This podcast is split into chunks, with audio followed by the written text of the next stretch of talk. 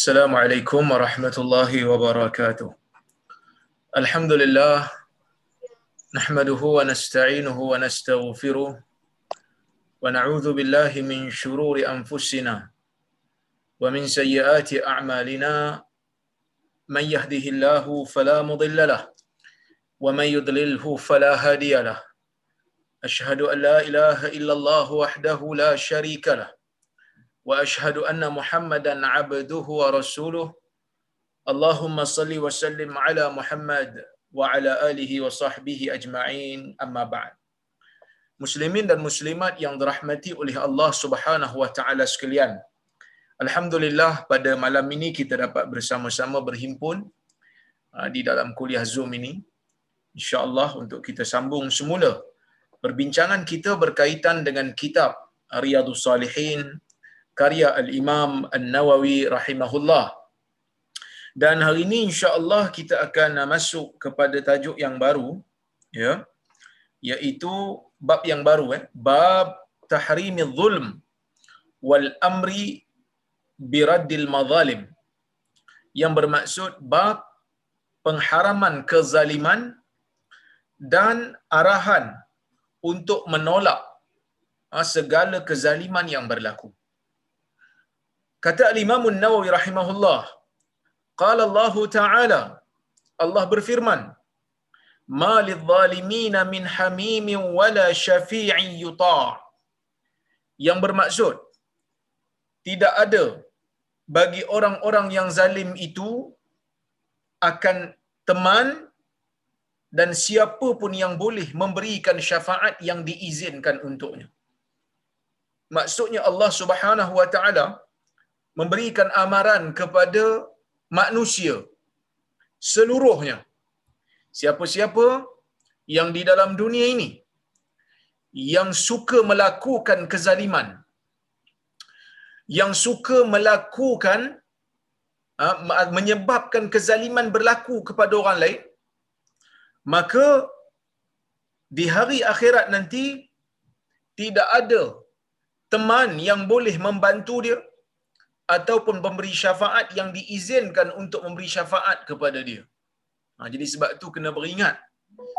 Ha, bagi siapa-siapa yang di dalam dunia ni berkemungkinan, ya, bila dalam dunia ni berkemungkinan dia ada kuasa. Dalam dunia ni berkemungkinan dia ada pengaruh. Dia ada pangkat. Dia ada kedudukan. Dia ada duit. Dia boleh buat apa saja. Sampai ke negeri akhirat nanti, tidak ada siapa-siapa yang boleh dapat membantu dia untuk menghalang Allah Subhanahu wa taala mengambil tindakan pada dia. Maka sebab tu Allah Taala kata tak ada teman. Dia tak boleh bantu diri dia sendiri. Tak ada teman yang boleh bantu dia dan tidak ada pemberi syafaat yang akan diizinkan untuk beri syafaat kepada orang yang zalim ini. Wa qala ta'ala dan Allah Subhanahu wa taala berfirman lagi, "Wa ma lidh-dhalimin min nasir." tidak ada pembantu, tidak ada seorang pun pembantu yang boleh membantu orang-orang yang zalim ini apabila sampai ke negeri akhirat nanti.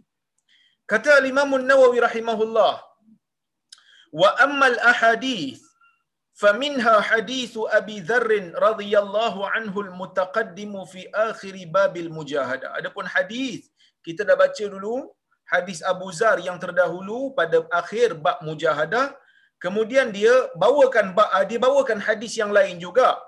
Wa an Jabir radhiyallahu anhu anna Rasulullah sallallahu alaihi wasallam ittaqu dhulm fa inna adh-dhulma dhulumatun yawm al-qiyamah wattaqu ash-shuh fa inna ash-shuha ahlaka man kana qablakum hamalahum ala an safaku dima'ahum wastahallu maharimahum rawahu Muslim yang bermaksud daripada Jabir bin Abdullah Al-Ansari. Jabir ni Jabir bin Abdullah Al-Ansari yang mana dia dan ayahnya merupakan sahabat Nabi sallallahu alaihi wasallam.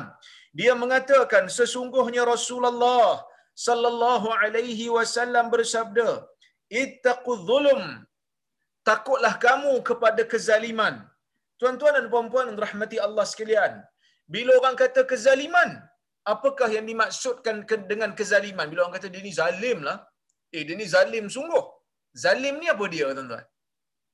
Bila orang kata zalim, zalim, zalim, apa definisi zalim? Ulama berbeza pendapat. Sebahagian ulama mengatakan zalim itu ialah at-tasarruf fi haqqil ghair biduni iznin. Ha, itu yang uh, definisi yang pertama. Ya. Yang bermaksud bertindak ke atas hak orang lain tanpa izin. Sama ada izin tu daripada pemilik hak tu ataupun daripada izin syarak. Kalau tidak tidak ada izin syarak ataupun tidak ada izin pemunya ataupun pemilik hak tu kita bertindak atas benda tu.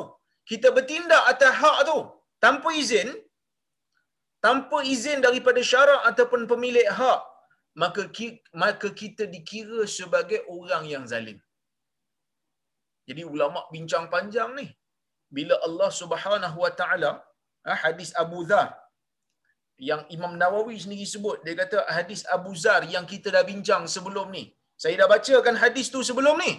Hadis uh, Qudsi yang mana Allah Subhanahu Wa Taala berfirman, "Ya ibadi, inni haramtu zulma ala nafsi wa ja'altuhu bainakum muharrama fala tadhalamu." Wahai hamba-hambaku, ah, wahai hamba-hambaku, aku mengharamkan kezaliman ke atas diriku dan aku menjadikan kezaliman ini sesuatu yang haram sesama kamu maka jangan kamu saling zalim menzalimi hadis ini ulama bincang saya dah hurai dulu tak apalah ha, kita ulang kaji sikit saya dah hurai dulu bila Allah Subhanahu wa taala kata aku haramkan kezaliman ke atas zatku adakah bermaksud Allah Ta'ala boleh berbuat zalim ataupun tidak? Sebahagian ulama kata, tak mungkin Allah berbuat zalim. Kenapa? Kerana zalim ini ialah bertindak ke atas sesuatu tanpa izin. Bertindak ke atas sesuatu tanpa izin tidak mungkin berlaku pada Allah. Kenapa? kerana apa saja yang ada di dunia ini semua milik Allah. Jadi bila Allah Taala bertindak ke atas sesuatu maka ia tidak dinamakan zalim kerana Allah Subhanahu wa taala adalah pemilik dan pencipta bagi semua makhluk. Jadi katalah Allah ni dia ambil satu orang makhluk dia pergi letak dalam neraka. Yang ni tak nama zalim. Kerana makhluk manusia tu Allah Taala cipta Allah Taala punya. Neraka tu pun Allah Taala punya. Jadi tak berlaku zalim. Jadi kalau ikut definisi ni ya bila ikut definisi ni maka tak mungkinlah berlaku kezaliman. Sebab sebab kita kata zalim ni apa dia zalim ni adalah bertindak ke atas sesuatu tanpa izin maka tidak mungkin berlaku bagi Allah perkara ini dan bila Allah Ta'ala kata, aku jadikan kezaliman ini sesama kamu sebagai sesuatu yang haram. Jangan dok buat zalim. Jadi kita tidak dibenarkan untuk bertindak ke atas sesuatu tanpa izin. Walaupun mungkin tak ada siapa yang boleh mengapa-apakan kita.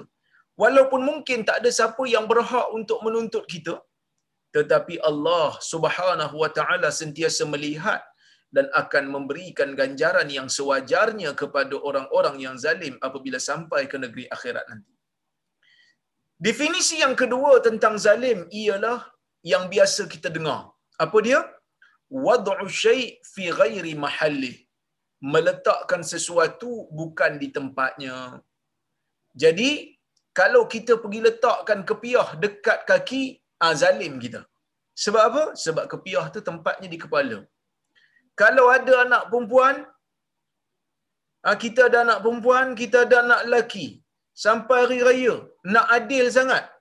Anak lelaki beli baju Melayu, anak perempuan pun pakai baju Melayu. Sebab apa? Ayah kena adil. Ha, jadi tahun depan, kita pakai baju kurung semua, baru adil. Itu bukan adil.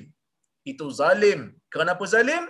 Kerana meletakkan sesuatu bukan di tempatnya. Sebab itu para ulama kata, di antara definisi adil itu ialah meletakkan sesuatu pada tempatnya. Sebab itu Allah Subhanahu wa taala mengatakan syirik itu sebagai kezaliman yang paling besar. Inna syirka la zulmun azim. Sesungguhnya syirik itu kezaliman yang sangat besar. Kenapa? Kerana apabila seseorang itu menyekutukan Allah, menyembah sesuatu yang bukan Allah, me, me, apa orang kata apa mempersembahkan ibadat kepada perkara yang dia sendiri reka dan cipta. Itu adalah satu kezaliman. Kenapa zalim? Kerana sesuatu ya kerana sesuatu yang tidak mampu untuk memberi manfaat kepada dirinya sendiri. Sesuatu kalau dipecahkan dia tak mampu nak mempertahankan dirinya. Sesuatu yang dibentuk oleh tangan manusia yang dia sendiri tak mampu nak buat apa-apa adakah mungkin perkara yang direka ini mampu memberi manfaat dan mudarat kepada manusia? Dah tentu tak mampu. Kerana pada diri dia pun tak mampu. Jadi sebab itu Nabi Ibrahim masa dia memecahkan berhala-berhala yang ada di negeri dia maka dia cabar kepada orang-orang yang marah kat dia. Dia kata pergi tanya kepada berhala tu kalau mereka mampu bercakap. Kalau cakap pun tak mampu apatah lagi dia nak menunaikan hajat kamu. Apatah lagi dia nak menunaikan doa kamu, lagi dia tak mampu. Maka inilah yang dinamakan meletakkan sesuatu bukan di tempatnya. Iaitu apabila seseorang ini, dia menyembah selain daripada Allah, maka dia meletakkan berhala itu di tempat yang selayaknya untuk Allah. Jadi dia telah melakukan kezaliman yang sangat besar. Tambahan pula, Allah Subhanahu wa taala telah memberikan segala-galanya untuk dia. Allah memberikan nikmat, Allah memberikan kesenangan, Allah memberikan kelapangan, Allah memberikan umur, Allah memberikan segala-galanya untuk dia. Tiba-tiba dia pergi iktiraf benda lain dan dia sembah benda lain. Baik. Definisi yang ketiga yang dikatakan zalim ini mujawazatul had. Ialah melampaui batas. Ha, melampaui batas ni pun ada sebahagian kata zalim. Katalah sepatutnya kita bertindak sampai tara ni saja.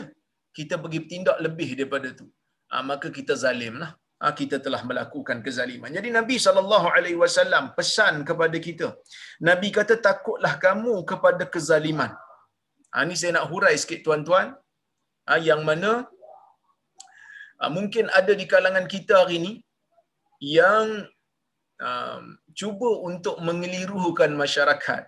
Bila kita kata kena jaga diri daripada COVID, ha, kena pakai mask, ha, kena solat berjarak sikit supaya wabak ini dapat dikawal supaya hospital kita tak penuh. Ada sebahagian yang kata, jangan ajar ustaz, ustaz jangan ajar manusia takut dengan COVID. Jangan ajar manusia takut dengan virus, tapi ajar manusia takut pada Allah. Tuan-tuan dan puan-puan dan rahmati Allah sekalian, ada beza di antara takut kepada Allah dan takut kepada makhluk. Bila kita takut kepada Allah, kita takut dengan azab Allah. Apabila kita takut dengan azab Allah, apabila kita takut kepada azab Allah, maka kita makin dekat dengan Allah. Ah, takut kepada Allah ni takut yang digabungkan dengan raja, takut yang digabungkan dengan cinta, dengan harap kepada rahmat Allah. Tapi takut kepada makhluk bukan takut kepada azab makhluk tu di akhirat. Tak. Tapi takut dengan bencana, takut dengan mudarat yang Allah Subhanahu wa taala izinkan berada pada makhluk tersebut. Katalah kita ni ah, pergi ke Afrika umpamanya, tiba-tiba kita tengok ada singa tengah berjalan. Takut tak? Takut tak? Dalam hadis Nabi sallallahu alaihi wasallam kata, "Firra minal majzum, firaraka minal asad." Larilah apabila kamu melihat orang yang kusta seperti mana kamu lari bila nampak singa. Adakah Nabi sallallahu alaihi wasallam ajar kita untuk takut kepada orang kusta bermakna sama takut macam Allah? No. Sekali-kali tidak. Sebaliknya Nabi ajar kita untuk menjaga jarak dengan orang yang terkena kusta supaya tak terkena jangkitan dan kita menyalahkan orang kusta tu. Sedangkan memang takdir nak kena. Jadi Nabi kata bila nampak orang terkena kusta lari. Seperti mana kamu lari bila nampak singa? Maksudnya manusia yang normal memang takut dengan singa. Bila nampak singa lari. Bukan bermakna dia jadikan singa tu Tuhan dia. No. Tetapi takut mudarat yang Allah Ta'ala telah letakkan berada pada singa tu sehingga boleh menyebabkan ha, dia memudaratkan kita dengan izin Allah Subhanahu Wa Taala. Sama macam isu isu COVID ni juga. Ha, bila kita pakai mask, bila kita ha, jaga jarak, bukan bermakna kita menjadikan virus ni sama macam Tuhan. Tak. Kita tetap percaya bahawasanya mudarat itu tidak akan berlaku melainkan dengan izin Allah. Tidak sesuatu perkara tidak akan boleh memberi manfaat dan mudarat kepada manusia melainkan hanyalah apabila Allah Subhanahu wa taala mengizinkannya untuk berlaku. Jadi kita takut tu bukan sama seperti mana kita takut pada Allah. Jadi kena beza. Sebab itu Nabi kata bila dalam hadis Nabi kata ittaqul zulum. Takutlah kamu kepada kezaliman. Bukan maksud takut ni jadikan kezaliman tu Tuhan untuk kita sembah. No. Tetapi jauhkan diri. Takut dengan akibat. Takut dengan bencana yang akan terhasil daripada kezaliman yang kita buat. Ah itu maksud dia. Ha, jadi bila nak nak baca hadis, nak baca nas, kita kena faham sungguh-sungguh supaya kita tak tersalah faham lalu akhirnya menuduh orang syirik, orang tu syirik, orang ni syirik sedangkan kita yang salah faham. Samalah macam ada sebahagian orang kadang-kadang kita sebut dalam kuliah kita kata secara kebetulan saya jumpa dia. Saya keluar semalam pergi ke sekian-sekian tempat. Kebetulan saya jumpa dia. Orang tu pun kata kat kita, eh kau ni jangan jadi kafir tau. Mana ada kebetulan dalam dunia ni, semua berlaku dengan aturan dan perancangan Allah. Kalau kamu percaya ia berlaku secara kebetulan tak sengaja, maka kamu telah menjadi orang yang syirik kepada Allah. Kita pun kata relax-relax lah Pak Cik yang saya maksudkan kebetulan tanpa merancang tu bagi pihak saya. Saya tak merancang pun nak jumpa dia. Dia pun tak merancang nak jumpa saya. Saya bukan maksudkan tanpa perancangan tu ataupun kebetulan tu pada ilmu Allah. Memang pada ilmu Allah tak ada sesuatu pun yang berlaku tanpa izin dan dalam pengetahuan Allah. Tak ada. Semuanya berlaku dengan izin Allah. Semuanya berlaku dengan Ha, dengan pengetahuan Allah Subhanahu Wa Taala. Jadi sebab itu bila kita nak faham istilah-istilah ni kena faham bagi betul-betul. Ya. Kenapa kena takut kepada zulum? Kenapa kena takut kepada kezaliman? Nabi kata fa inna zulma fa inna zulma zulumatun yaumal qiyamah. Kerana kezaliman ini merupakan gelap gelita. Merupakan kegelapan pada hari kiamat. Apa maksud kegelapan? para ulama ya ada beberapa pandangan. Pandangan yang pertama, mereka mengatakan yang dimaksudkan dengan zulumat, ah, yang dimaksudkan dengan kegelapan di hari kiamat ni, ah, pandangan yang pertama mereka kata kegelapan tu apa dia? Kegelapan ni apabila Allah Subhanahu Wa Taala menyediakan azab di dalam neraka bagi mereka-mereka yang melakukan kezaliman. Ini pandangan yang pertama. Dia kata, bila orang-orang yang zalim ni Allah Subhanahu Wa Taala berikan balasan kepada mereka, maka Allah Subhanahu Wa Taala akan jadikan mereka berada di dalam kegelapan. Ya, di dalam kegelapan yang teramat sangat. Baik, itu yang pertama. Yang kedua, mereka kata yang dimaksudkan dengan kegelapan ini ialah kesusahan. Ha, kesusahan di hari kiamat. Ada yang kata balasan, azab, ada yang kata kesusahan. Sebab orang yang zalim ni bila sampai ke negeri akhirat, dia akan berada dalam kesukaran. Di padang mahsyar lagi dah sukar. Kepanasan yang teramat sangat. Ya, kepanasan yang teramat sangat. Allah Subhanahu wa taala berfirman di dalam Al-Quran, "Qul may yunajjikum min zulumatil barri wal bahr." Katakan, siapakah yang boleh menyelamatkan kamu daripada kegelapan daratan dan lautan. Ha, jadi dia kata yang dimaksudkan dengan kegelapan ni ha, kesukaran. Bila Allah Subhanahu Wa Taala turunkan bencana, maka mereka akan berada dalam kesusahan. Bila sampai ke negeri akhirat, mereka juga akan berada dalam kesusahan. Yang dimaksudkan dengan kegelapan itu, kata sebahagian ulama, ialah kesusahan dan kesukaran. Bala bencana yang turun. Ya, sama ada di darat ataupun di laut. Kemudian tuan-tuan, ada sebahagian ulama mengatakan yang dimaksudkan dengan kegelapan di hari kiamat ini ialah kegelapan pada hari kiamat apabila Allah Subhanahu wa taala ya menggelapkan ataupun Allah Subhanahu wa taala tidak memberikan cahaya kepada mereka-mereka yang tidak beriman dengan Allah Azza wa Jal dan hari kiamat nanti. Orang-orang yang beriman bila mereka berada di negeri akhirat, bila mereka nak melintas sirat, bila mereka nak melintas jambatan yang akan menyampaikan mereka ke dalam syurga, Allah Subhanahu wa taala akan berikan kepada mereka ini ah, dengan cahaya yang menerangi supaya mereka nampak jalan.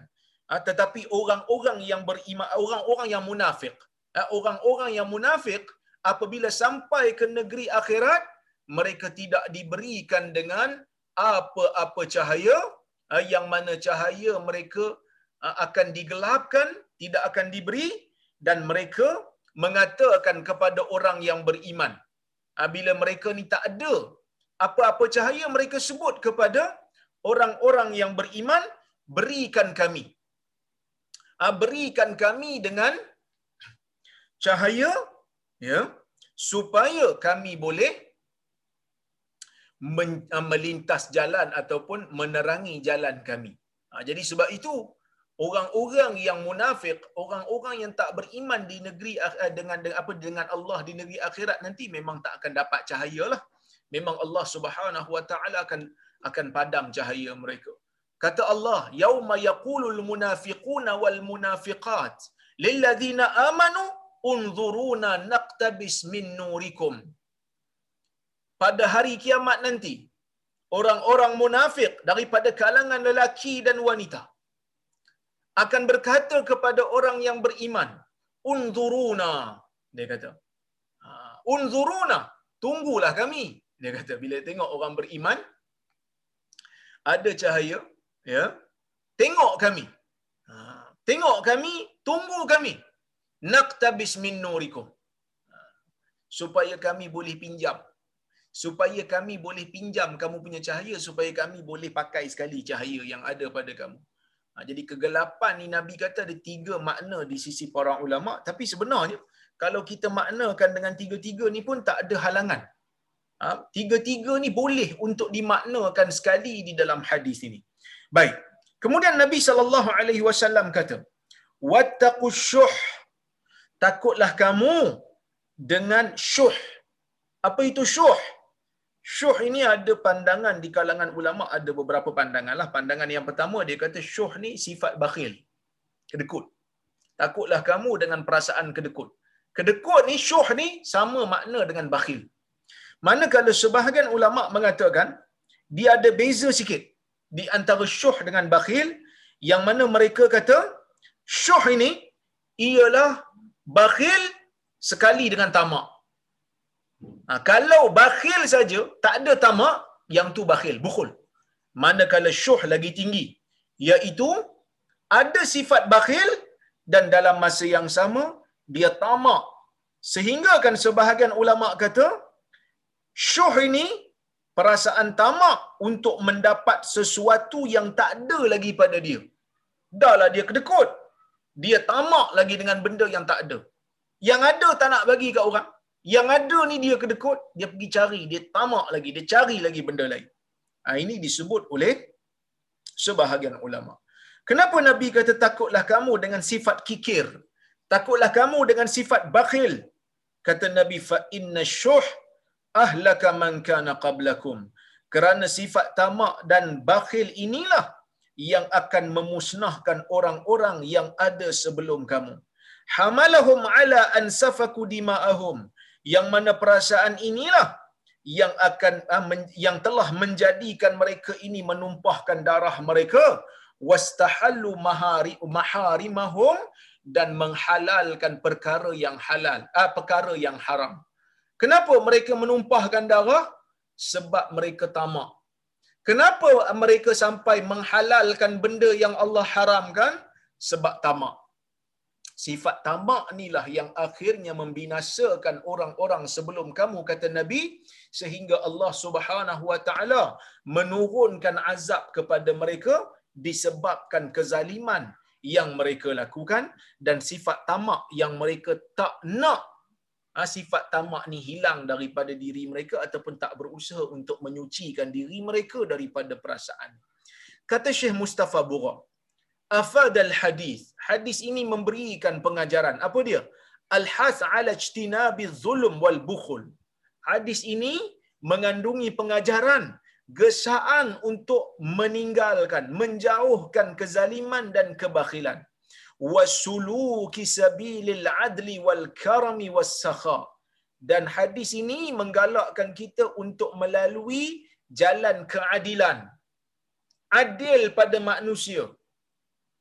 Jangan berlaku zalim kepada manusia. Bahkan dalam hadis yang lain, Nabi SAW memberikan kita satu Ah, peringatan yang sangat dahsyat. Bila Nabi kata ittaqu da'watal mazlum takutlah kamu dengan doa orang yang dizalimi. Fa innahu laisa bainahu wa bainallahi hijab. Kerana tidak ada apa-apa penghalang yang boleh menghalang dia dengan doa doa dia dengan Allah. Bila orang yang dizalimi ni dia dizalimi ha, bila dia dizalimi dia rasa sakit bila dia dizalimi, dia rasa sakit hati. Bila dia dizalimi, dia rasa tak ada orang boleh bantu dia. Maka pada ketika itu, tuan-tuan, dia bangkit pada waktu malam. Dia melakukan qiyamul lail. Dia berdoa kepada Allah. Menadah tangan dengan bersungguh. Sehingga Allah subhanahu wa ta'ala berikan kepada dia. Ha, sehingga Allah berikan apa yang dia minta.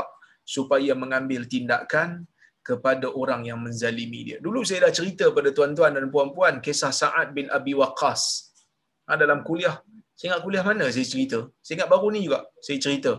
Ha, bagaimana ha, seorang sahabat Nabi sallallahu alaihi wasallam yang difitnah oleh seorang ha, lelaki daripada uh, Kufah ha, daripada bandar di Iraq yang mana nama dia uh, Abu Usamah. Uh, sorry, nama dia uh, Usamah bin Qatadah.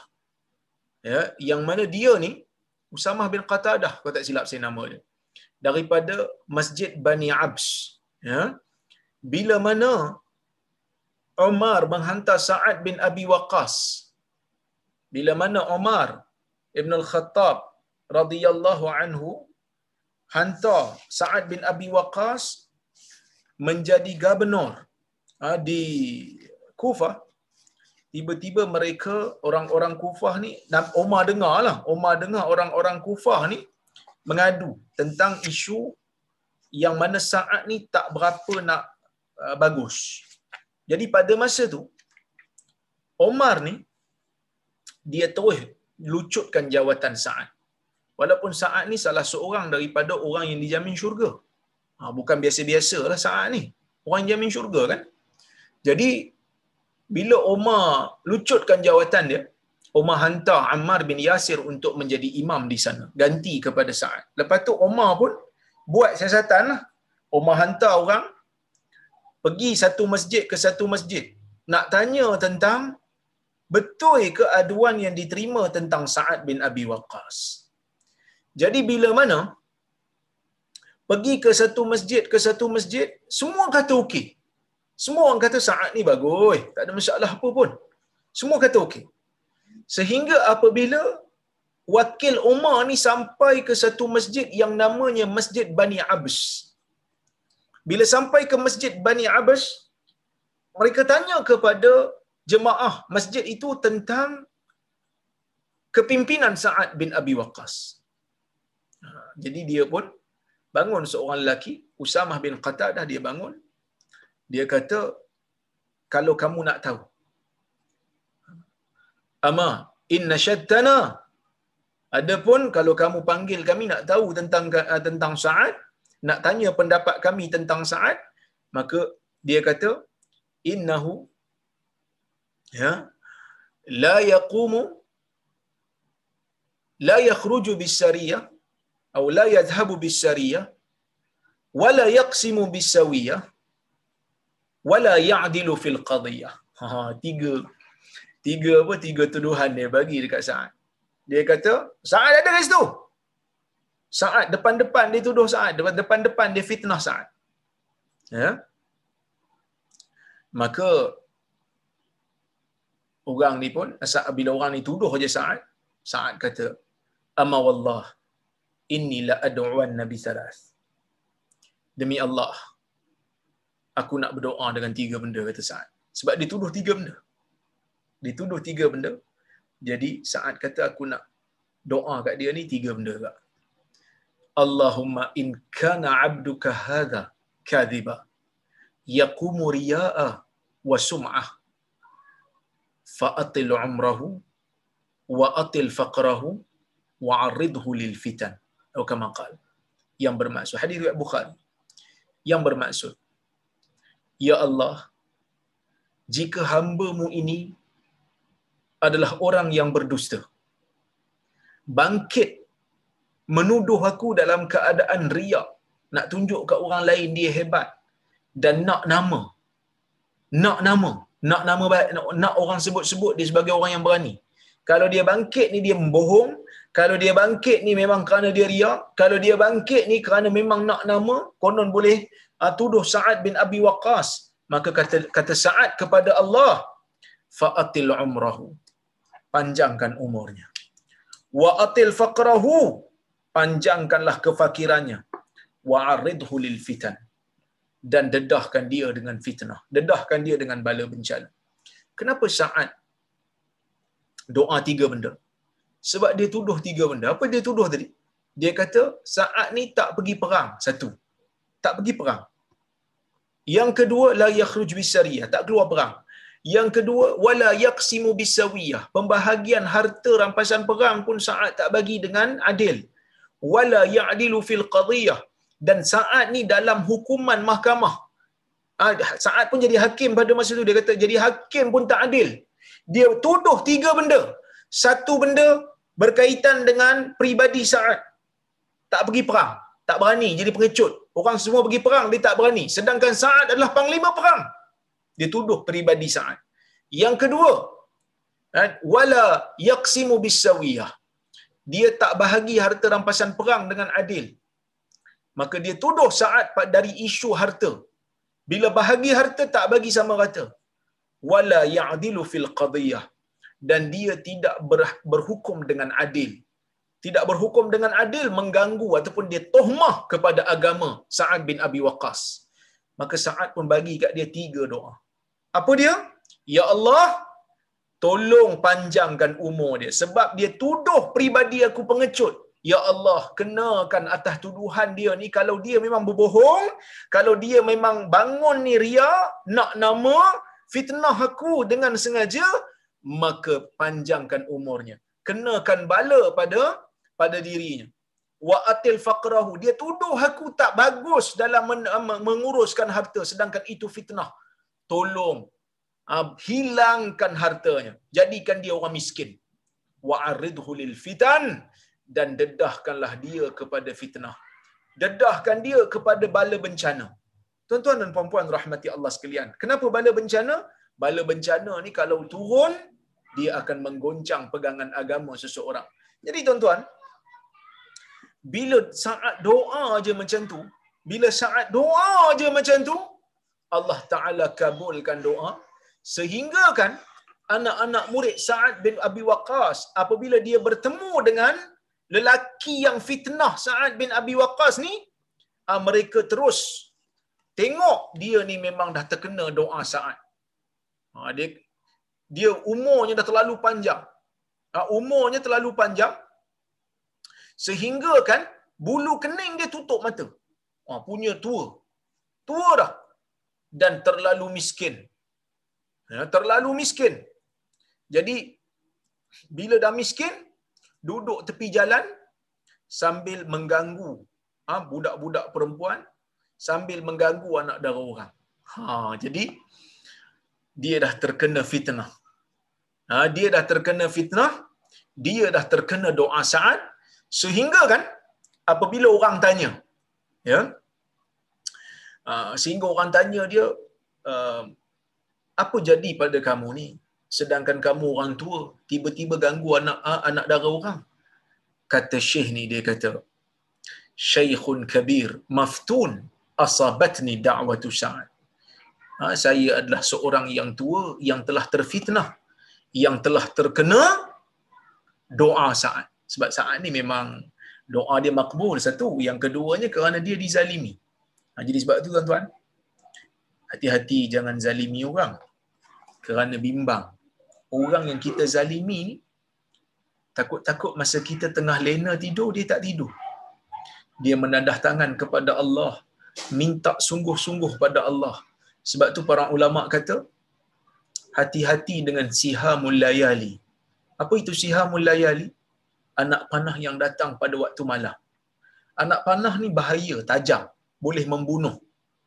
Ha, kalau waktu siang kita nampak dia kita boleh tahan dengan perisai tetapi kalau dia datang pada waktu malam kita tak nampak itulah perumpamaan doa orang yang dizalimi yang mana dia berdoa pada waktu malam yang kadang-kadang kita tak sedar dia datang pada kita ha, kerana kita zalimi orang lain. Jadi sebab itu bab zalim ni kalau boleh jangan. Kalau boleh kita elakkan. Ha, buat benda lain tak apalah. Tapi zalim kat orang ni jangan.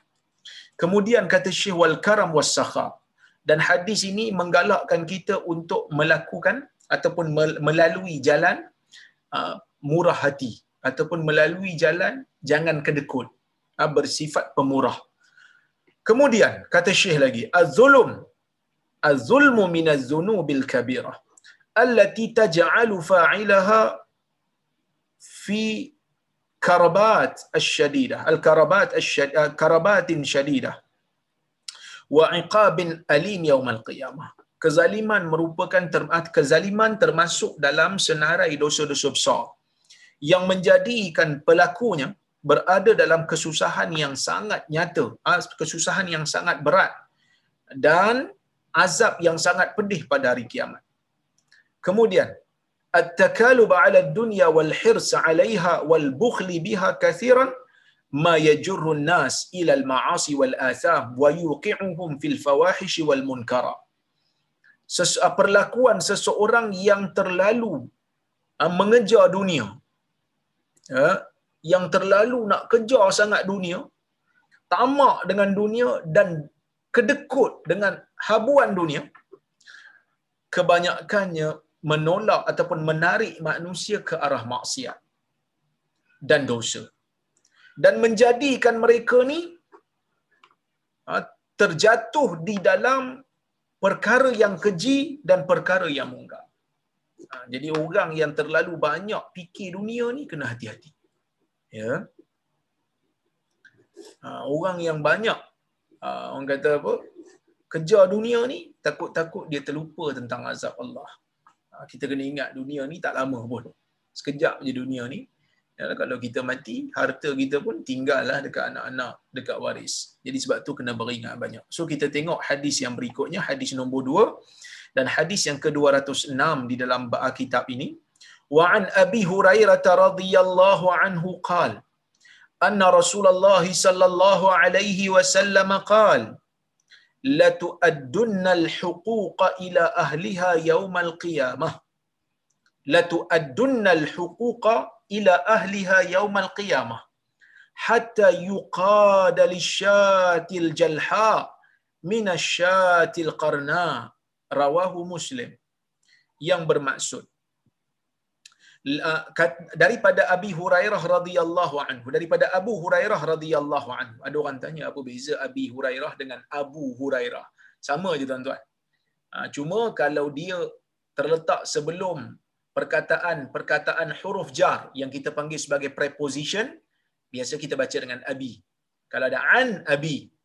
Ha, kalau tak ada an tu biasa kita sebut abu. Kadang-kadang orang baca abah ikut pada keadaan ha, kedudukan dia dalam ayat. Kalau anna kalau selepas daripada anna kita baca anna aba hurairah.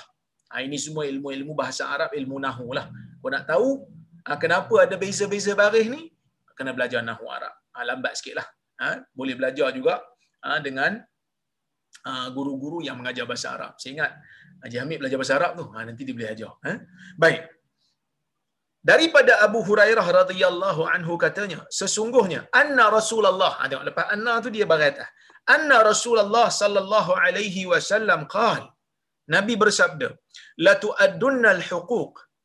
Sungguh-sungguh kamu akan mengembalikan, menunaikan hak-hak kepada ahlinya, kepada tuannya, kepada orang yang berhak di hari kiamat.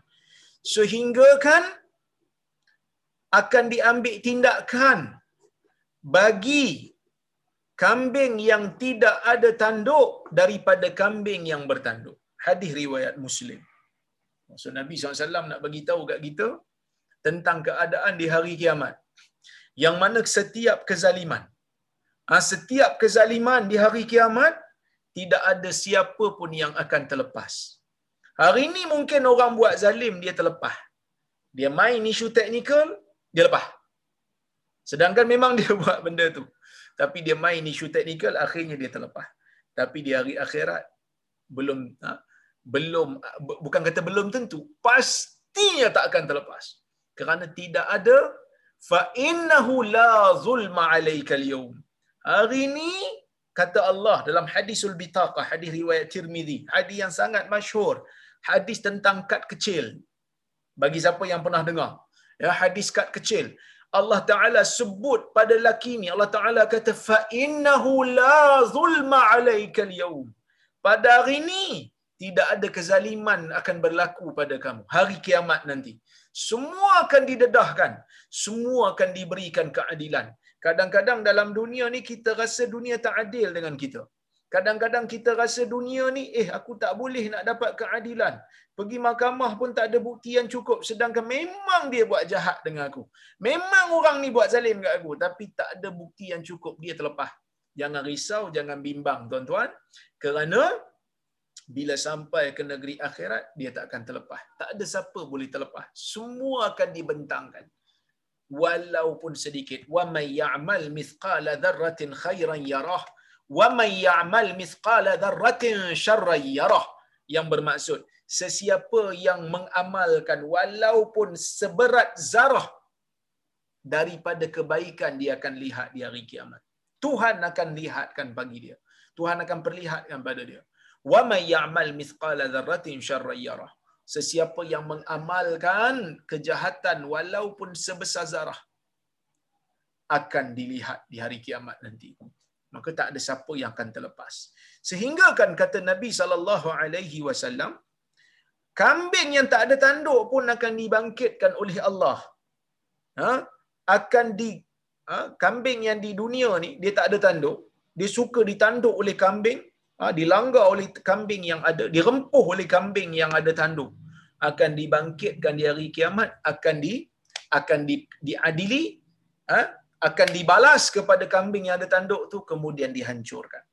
Apa faedah yang sebenarnya uh, nak diambil daripada hadis ni? Sebahagian ulama mengatakan, um, mungkin ada yang tanya, eh macam mana kambing pula boleh dibalas di hari kiamat sedangkan kambing tak ada akal.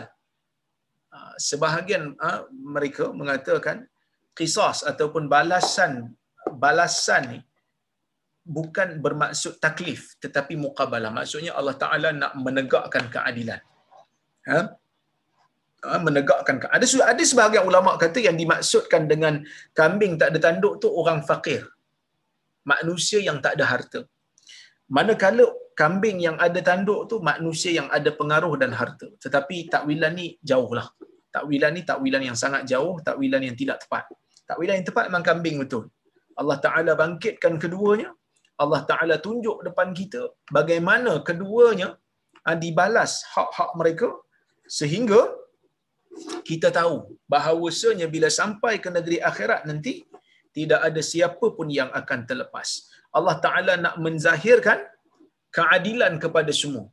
Ha, Allah Ta'ala nak zahirkan keadilan. Sebab itu bila sampai ke negeri akhirat, ada timbangan amal. Timbang amal ni bukan untuk Allah, tapi timbang amal ni untuk kita. Allah Ta'ala ni tahu kita nak masuk apa pun. Sebelum kita lahir dah ditulis dah kita di neraka kali syurga. Sebab Allah Ta'ala maha tahu kita akan buat apa dalam dunia ni. Tetapi ditimbang depan kita, nak tunjuk pada kita, tidak ada sebarang kezaliman. Sebab itu dalam hadisul bitaqah, ketika Allah Ta'ala memilih satu orang, ha? sayukhallasu rajulan min ummati yawmal qiyamah, fayudha'u ala ru'usil khalaiq. Ha? Innahu sayukhallasu rajulun yawmal qiyamah ala ru'usil khalaiq. Dalam hadis riwayat Tirmizi, Nabi kata ada seorang lelaki akan dipilih oleh Allah diletakkan di depan semua makhluk di hari kiamat nanti. Kemudian akan dibentangkan amalan baiknya dan amalan jahatnya. Ya. Jadi amalan jahatnya kitab-kitab yang besar. Tis'atan wa tis'una sijilla. Ada 99 buku besar. 99 buku besar. Kullu sijillin mislu maddil basar. Setiap buku tu luahnya sejauh mata memandang. Dosa dia. Maka diletakkan. Kemudian Tuhan tanya, Atunkiru min hadha syai'a? Azalamaka katabatil hafidhun? Adakah, ada, adakah benar kamu nak mengingkari? Ada tak kamu nak bantah apa-apa yang ada di dalam buku ini? Adakah penulis-penulis amalan kamu daripada kalangan malaikat yang ikut kamu ni melakukan kezaliman kepada kamu? Dia kata apa? La ya Rab. Tidak ada wahai Tuhan. Tuhan tanya tau.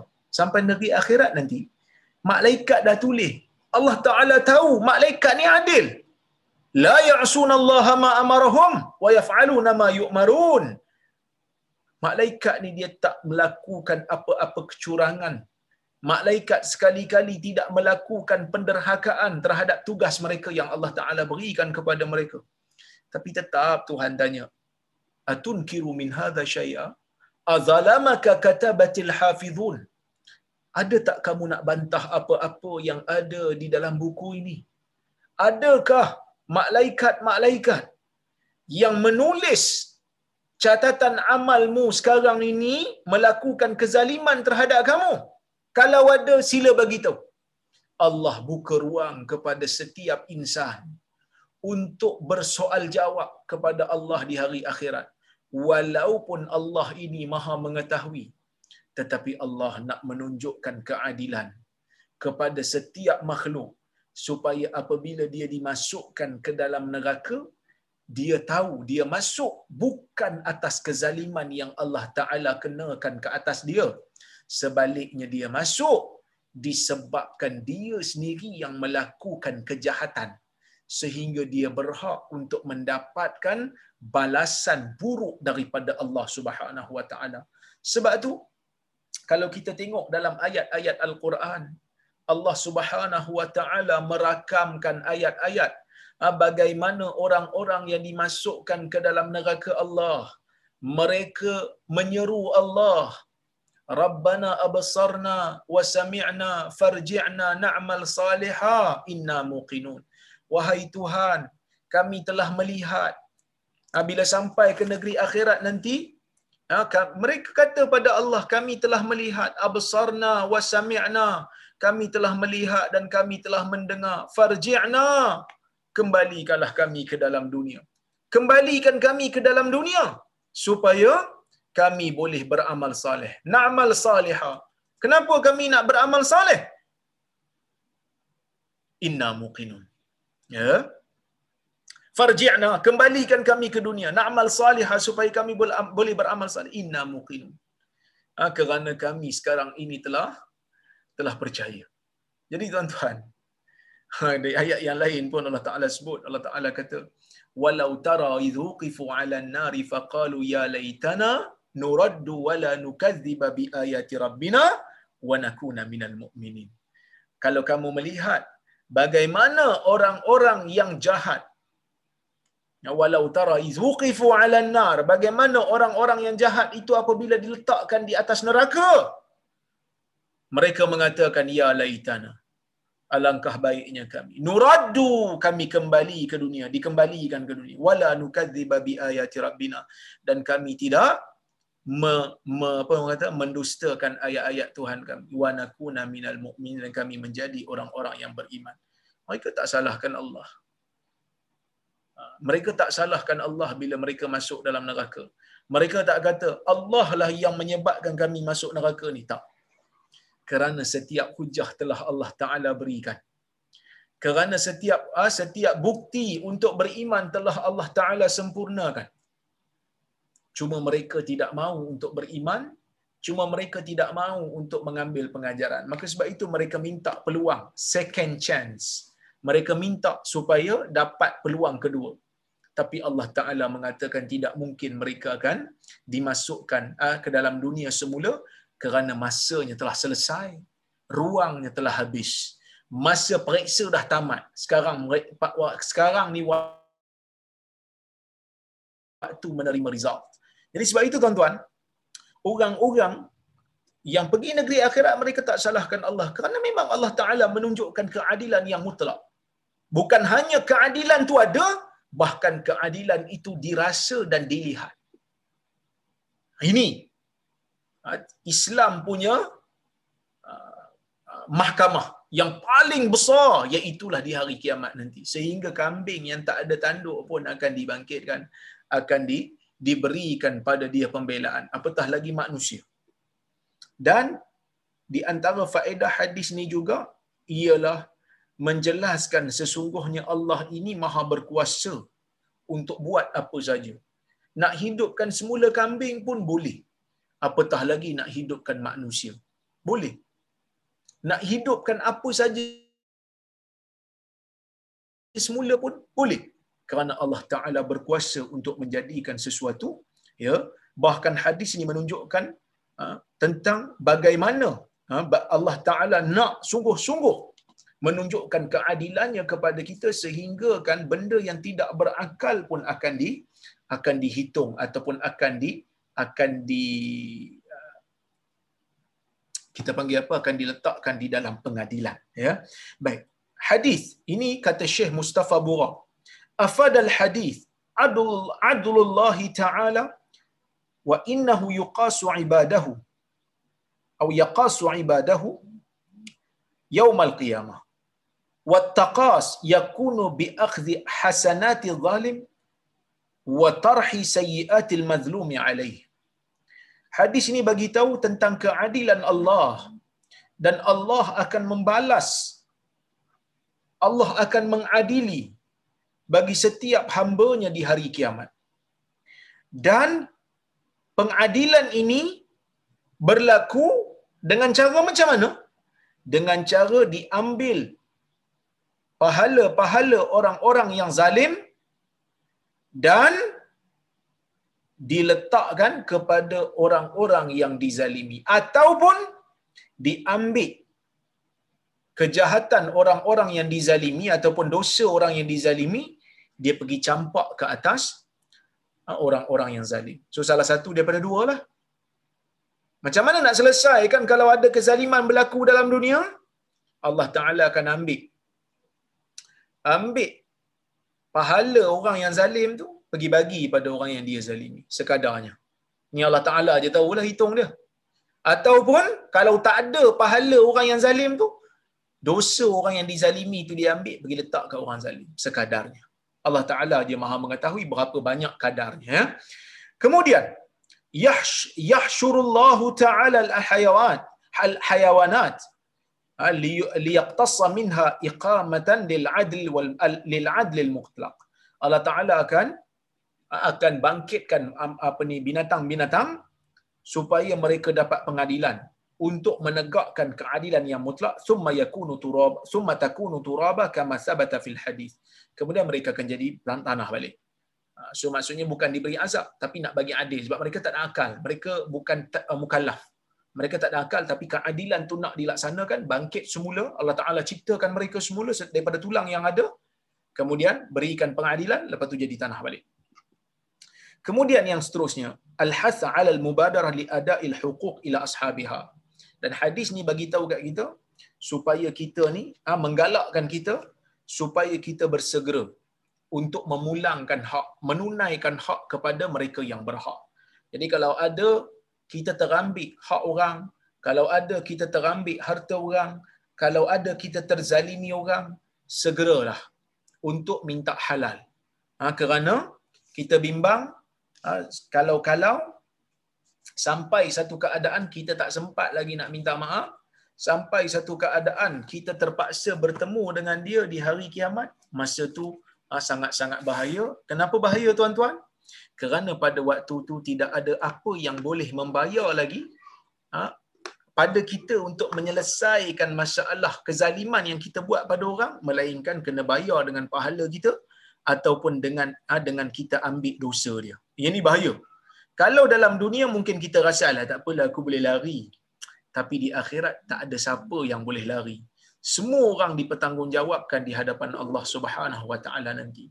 Ya, jadi tuan-tuan dan puan-puan rahmati Allah sekalian, mudah-mudahan dengan apa yang saya sampaikan ha, pada malam ini dapat ha, memberikan sedikit ha, kesedaran kepada kita ya untuk kita menjauhkan diri ya menjauhkan diri daripada ya melakukan kezaliman kepada orang yang lain.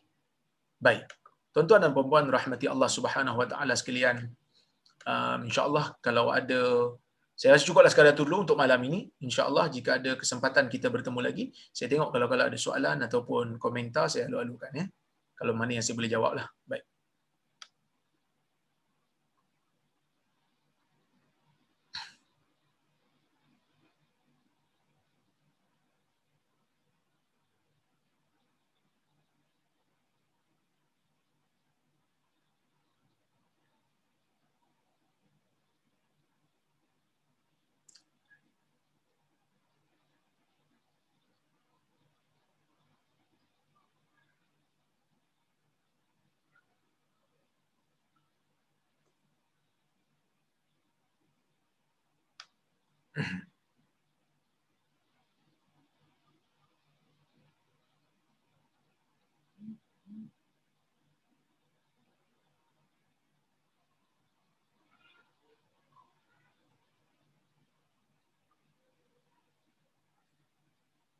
Okey, kita tengok kalau ada soalan ni, jap saya tengok.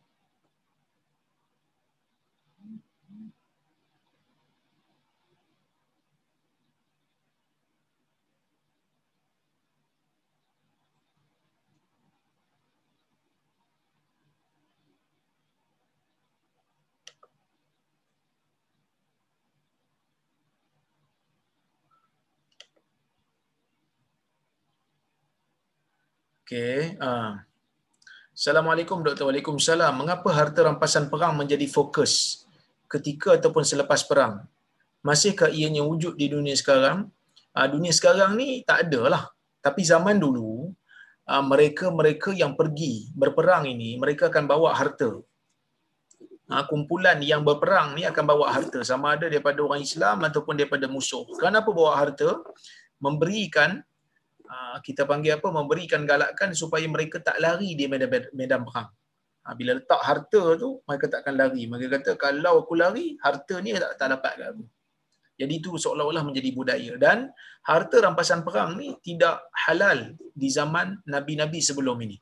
Dia dihalalkan untuk zaman Nabi Muhammad SAW saja. Nabi-nabi sebelum ni bila ada harta rampasan perang, ia akan diletakkan di satu kawasan dan kilat akan makan. Terbakarlah. Tapi zaman Nabi Muhammad akan di, dibahagikan kepada tentera ha, mengikut pembahagian yang telah ditetapkan oleh Islam. Iaitu orang yang berkuda akan diberikan tiga bahagian, manakala tentera yang berjalan kaki akan diberikan satu bahagian. Ya. Ha, cuma sekarang ini dah tak ada lah harta rampasan perang sebab ha, zaman kita ni tentera dah ada gaji. Kerajaan dah bagi gaji. Jadi sebab itu ijtihad telah pun berubah. Zaman dulu tentera tak ada gaji tak ada allowance. Jadi bila tak ada gaji, tak ada allowance, itulah yang merupakan orang kata apa habuan bagi mereka-mereka yang apa ni uh, berperang di jalan Allah pada ketika itu. So kalau mereka pergi berperang, uh, maka mereka layak untuk menerima uh, harta rampasan perang yang ada di situ. Tapi kalau mereka dah ada gaji, maka uh, pemerintah boleh untuk uh, me, me, kata apa buat uh, penyetaraan lah. Ha, sekarang ni dah ada gaji yang zaman dulu tak ada. So ini ijtihad yang barulah. Uh, hukum yang baru. Sebenarnya zaman Umar dah ada dah. Ha, tentera-tentera di zaman Umar telah pun ada gaji pada masa itu. Baik.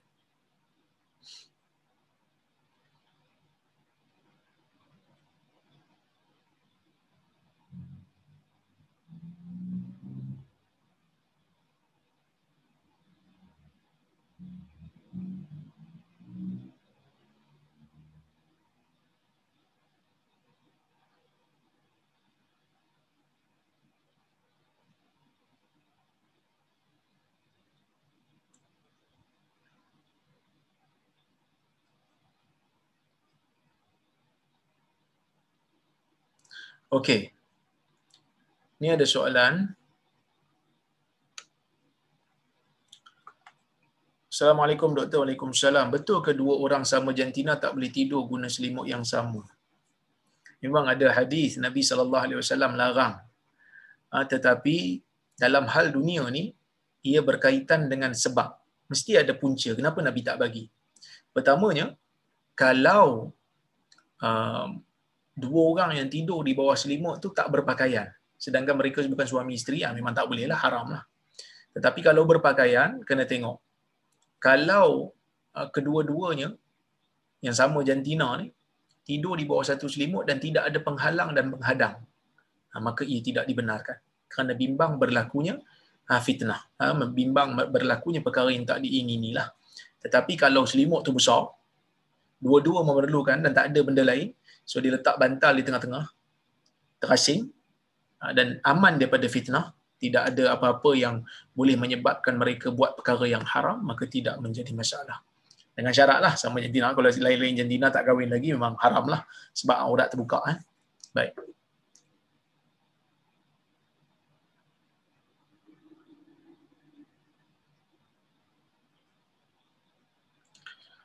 Okay, tengok lagi kalau ada.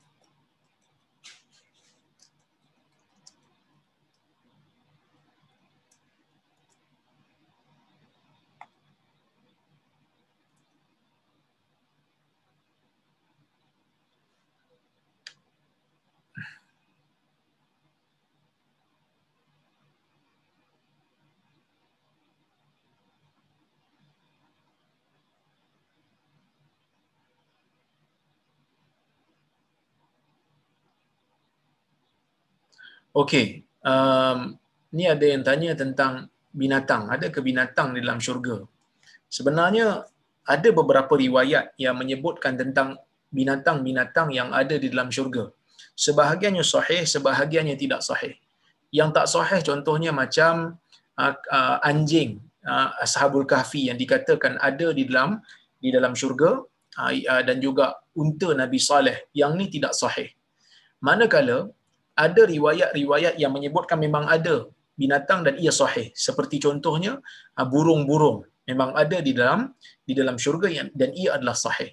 Begitu juga di dalam hadis Nabi sallallahu alaihi wasallam menyebutkan kambing. Ha, kambing ada di dalam ha, di dalam syurga. Begitu juga apa ni unta. Unta juga ada riwayat yang mengatakan dia ada di dalam di dalam apa ni syurga. Jadi ada riwayat yang menyebutkan uh, riwayat tetapi tidak sahih, ada yang sahih. Wallahu a'lam.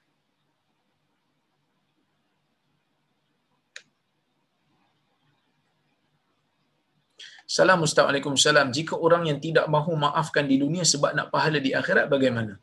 Sebenarnya tuan-tuan, uh, ini merupakan salah faham ya. Memang betul orang yang zalimi kita dia akan bayar kalau kita tak maafkan dia akan bayar di hari akhirat. Tapi tak bermakna kalau kita maafkan kita tak dapat apa-apa. Kalau kita maafkan kita dapat juga. Bahkan kita akan dapat pahala sunnah sebab Nabi suka orang memaafkan orang.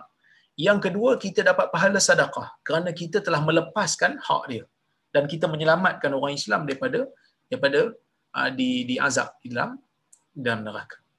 Wallahu alam. Jadi maksudnya kalau antara maafkan dengan tak maafkan, maafkan lebih bagus daripada tak maafkan ada pun riwayat yang kata siapa yang orang minta maaf kat dia tak maafkan dia dapat dosa sama macam orang orang yang bersalah tu itu riwayat yang tidak sahih tak ada yang sahih dalam masalah nak maaf ke tidak itu hak kita ya eh?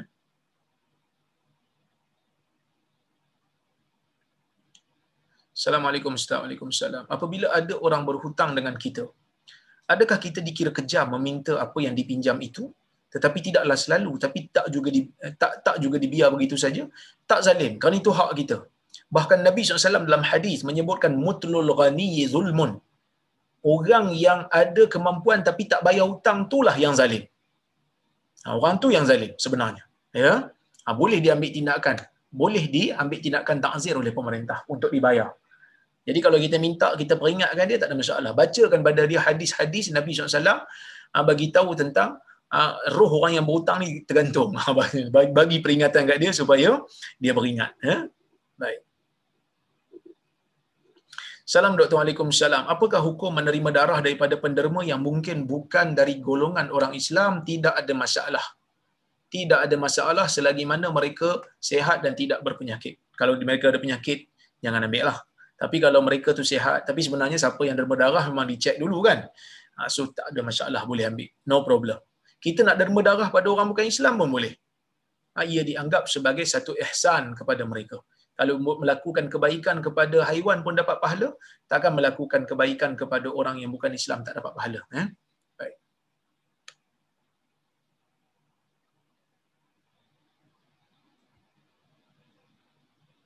Assalamualaikum. Waalaikumsalam. Bila kita dah dapat syurga, bolehkah kita sebut nama-nama family kita? Sahabat kita untuk masuk sekali dalam syurga walaupun mereka ada dosa yang perlu diselesaikan dengan orang lain bila kita menyebut nama mereka mungkin ia menjadi penyebab Allah Subhanahu Wa Taala ampunkan segala dosa mereka dan menjadikan ia sebagai syafaat untuk ah, mereka diselamatkan daripada neraka. Boleh. Ha? Wallah. Tapi itu semua dengan izin Allah lah. Ha? Dengan izin Allah.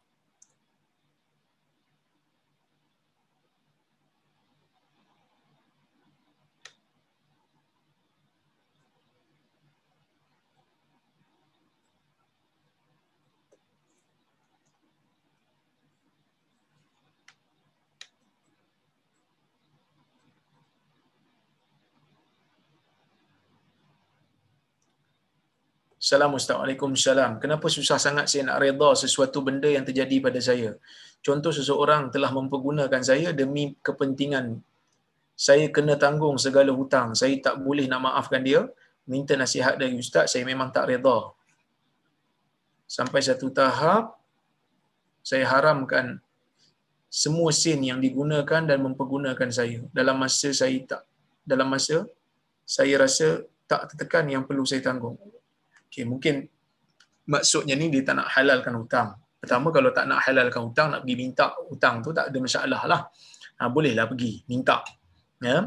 Jadi ha, macam mana nak kurangkan perasaan stres tu? Ingat dunia ni sementara saja. Dunia ni hanya sementara. Orang yang zalim kat kita ni dia tak boleh lari ke mana pun. Sekejap je. Ha, sekejap je dia akan diambil tindakan oleh Allah Subhanahu Wa Taala. Dulu semalam kan kita baca hadis yang mana Allah Subhanahu yang mana Nabi SAW bagi tahu tidak ada dosa dalam dunia ni yang cepat untuk Allah Taala bagi hukuman dekat pelakunya tak ada pun melainkan dua dosa. Yang pertama dosa zalim melampau pada orang ataupun uh, mengangkat senjata pada pemerintah orang Islam dan juga melakukan oh, apa, apa ni pemutusan silaturahim. Memutuskan hubungan silaturahim. Jadi orang yang melakukan kezaliman ni dia tak lama insya-Allah tak lama dia akan kena. Doa banyak-banyak doa banyak-banyak minta Allah Subhanahu wa taala bantu Salam. Waalaikumsalam. What is the best way to settle all that stolen items yang dilakukan di zaman jahiliyah? Orang yang dizalimi dah tak tahu di mana. Ha, jawapannya adalah kalau ada, dia ada step lah. Pertama, cari dia. Buat pengumuman. Tanya kawan-kawan kalau tahu dia. Kalau tak jumpa juga, cari waris dia. Kalau tak jumpa juga, sedekahkan harta tersebut kepada orang miskin dan niatkan ha, niatkan pahalanya kepada orang tu kalau dia Islam. Kalau dia tak Islam, katalah kita duk pinjam harta orang bukan Islam tapi dia tak jumpa dah. Kita bayar kepada orang miskin dan kita kata ya Allah, ni aku niatkan untuk bayar hutang dia dan berikanlah apa-apa kebaikan pada dia dalam dunia ni sebagai timbal balas. Untuk bagi pahala tak boleh sebab orang kafir tak boleh dapat pahala. Jadi gantikan dengan kebaikan untuk dia di dunia.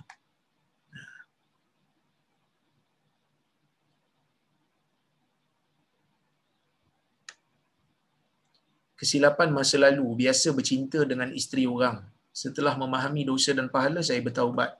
Patutkah saya berjumpa dengan suami bekal kekasih saya yang isteri orang tu sedangkan sekarang mereka sudah bahagia kalau saya berjumpa dengan suami dia untuk minta maaf takut akan jadi perceraian tidak perlu untuk bagi tahu tutup saja bila Allah Taala telah tutup dan bertaubat kepada Allah Subhanahu wa taala.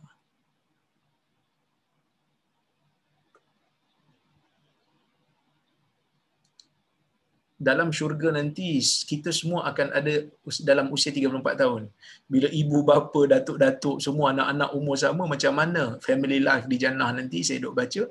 Uh, mostly about suami isteri ada tak ini cerita pasal family life?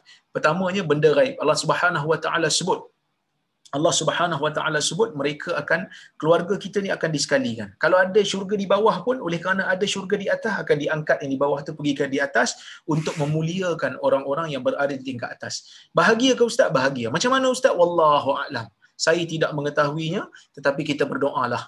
Kerana tidak ada apa-apa keresahan la khaufun alaihim wala hum yahzanun tidak ada ketakutan tidak ada kesedihan tidak ada kebisingan tidak ada perkara-perkara yang merungsingkan orang-orang dalam syurga ni semua bahagia belaka. Jadi kalau tanya saya, saya kata saya tak tahu. Tetapi adakah semua akan kembali kepada umur 33 tahun, 34 tahun? Ya. Betul, itu memang disebutkan di dalam hadis Nabi sallallahu alaihi wasallam. Macam mana nak digambarkan? Kita tak tahu. Kerana benda ni benda gaib, kita percaya seperti mana yang diceritakan oleh Nabi SAW. Tapi pastinya, pastinya ia adalah kehidupan yang sangat memberikan nikmat. Baik tuan-tuan, insya-Allah kita jumpa lagi pada masa akan datang. Saya mohon maaf kalau tersilap kata, tersalah bahasa. Terima kasih kepada Haji Shah, kepada Haji Hamid yang menganjurkan kuliah pada malam ini. Aku lu qawli hadza wa astaghfirullahal azim li wa lakum. Wassalamualaikum warahmatullahi wabarakatuh.